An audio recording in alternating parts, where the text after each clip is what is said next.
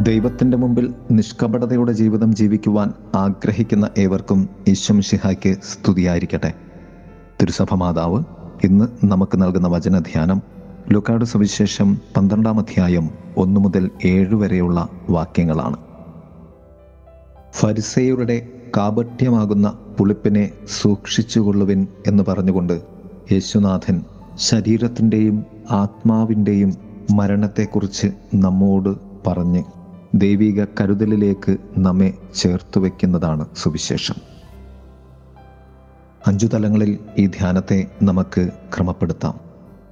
ഒന്ന് കപടതയെ ശ്രദ്ധിക്കുക എന്ന താക്കീത്.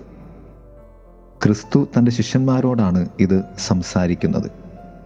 കപടത എന്നത് മാവിലേക്ക് വീണ പുളിപ്പ് പോലെയാണ്. ഒരു ചെറു കാപട്യത്തിന്റെ തലം ഒരു സമൂഹത്തെ വല്ലാതെ ബാധിക്കും. ഈ പ്രതിഭാസത്തെ സൂക്ഷിച്ചുകൊള്ളുവാൻ കർത്താവ് ശിഷ്യന്മാരെ ഉദ്ബോധിപ്പിക്കുന്നു. എപ്പോഴും അധികാരം വേണമെന്ന ഭ്രമവും വിജയം വേണമെന്ന ആഗ്രഹവും താനെന്ന ഭാവവും ആണ് ഈ പുളിപ്പ് കടന്നു വരുവാനുള്ള ഏറ്റവും വലിയ കാരണങ്ങൾ.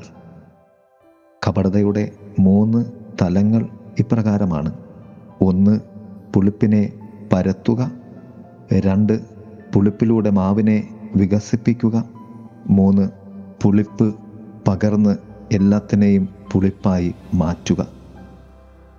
കപടതയുടെ പിടിയിൽ അകപ്പെടാതിരിക്കുവാൻ സ്വയം വലുതാകുവാൻ ആഗ്രഹിക്കാതിരിക്കുക എന്നതാണ് പരമപ്രധാനം.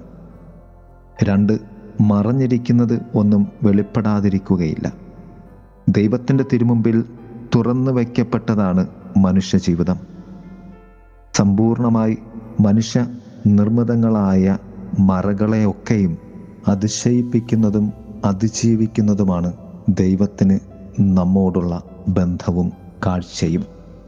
നമ്മുടെ മറകളൊക്കെയും നൈമശീകങ്ങളാണ് നമ്മുടെ അന്ധകാരത്തിന്റെയും സ്വാർത്ഥതയുടെയും മറവുകൾക്ക് അപ്പുറമുള്ള ദൈവത്തെ കാണുവാൻ നമുക്ക് സാധിക്കുന്നതാണ് ദൈവ ദർശനം ശരീരത്തെ കൊല്ലുന്നവനെ ഭയപ്പെടേണ്ട. നമ്മുടെ സഹനങ്ങളും മരണവും ഏതുവിധം എന്ന് അറിയാവുന്ന ദൈവമാണ് ഇത് നമ്മോട് പറയുന്നത്. അതിനാൽ മരണത്തെ ഭയപ്പെടാതെ ദൈവീക ജീവനിൽ ജീവിക്കുവാനുള്ള ആഹ്വാനമാണ് ക്രിസ്തുവിന്റേത്. ശിഷ്യന്മാരുടെ രക്തസാക്ഷിത്വത്തെ മുന്നിൽ കണ്ട ക്രിസ്തു അവരെ ശക്തിപ്പെടുത്തുകയാണ് ഈ വചനത്തിലൂടെ. നാല് അതെ ഞാൻ പറയുന്നു അവനെ ഭയപ്പെടുക. ഗഹന്നയിലേക്ക് നിന്നെ വലിച്ചെറിയാൻ കഴിവുള്ളവനെ ഭയപ്പെടുക. നരകമെന്ന വാക്കിന്റെ ഒരു ഉത്ഭവനാമമാണ് ഗഹന്ന. ഹിന്നോം താഴ്വര എന്ന വാക്കിൽ നിന്നുമാണ് ഇത് ഉത്ഭവിക്കുന്നത്. രണ്ട് ദിനവൃത്താന്ത പുസ്തകം ഇരുപത്തി എട്ടാം അധ്യായം മൂന്നാം വാക്യത്തിലും ജർമ്മയ പ്രവാചകന്റെ ഏഴാം അധ്യായത്തിലും ഇവ വിവരിക്കപ്പെടുന്നുണ്ട്. മൊളോക്ക് ദേവന് വേണ്ടി നടത്തുന്ന ബാലകുരുതിയാണ് പ്രതിപാദ്യം. നമ്മുടെ നൈർമല്യത്തെ നശിപ്പിക്കുന്നത് പിശാചും അതിൽ നിന്നും നാം നിബദിക്കുന്ന ഇടം നരകവുമാണ്. അതിലേക്ക് നിന്നെ തള്ളി ഇടുന്നവനെ ഭയപ്പെടുവൻ എന്നാണ് കർത്താവ് നമ്മോട് അരുൾ ചെയ്യുന്നത്.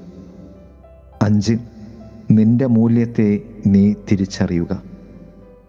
രണ്ട് നാണയത്തിന് അഞ്ച് കുരുവികൾ വിൽക്കപ്പെടുന്നത് പോലെ അഥവാ വിൽക്കുകയും വാങ്ങുകയും ചെയ്യപ്പെടുന്നത് പോലെ നീയും ദൈവത്താൽ വാങ്ങി സംരക്ഷിക്കപ്പെടുന്ന വ്യക്തിയാണ് എന്ന് ദൈവം ഓർമ്മപ്പെടുത്തുകയാണ്. അതുകൊണ്ട് തന്നെ നീ നിന്റെതല്ല നീ ദൈവത്തിന്റെതാണ് എന്ന ബോധ്യമാണ് കർത്താവ് നമുക്ക് നൽകുന്നത്. നമ്മളും വിലയ്ക്ക് വാങ്ങപ്പെട്ടവരാണ്.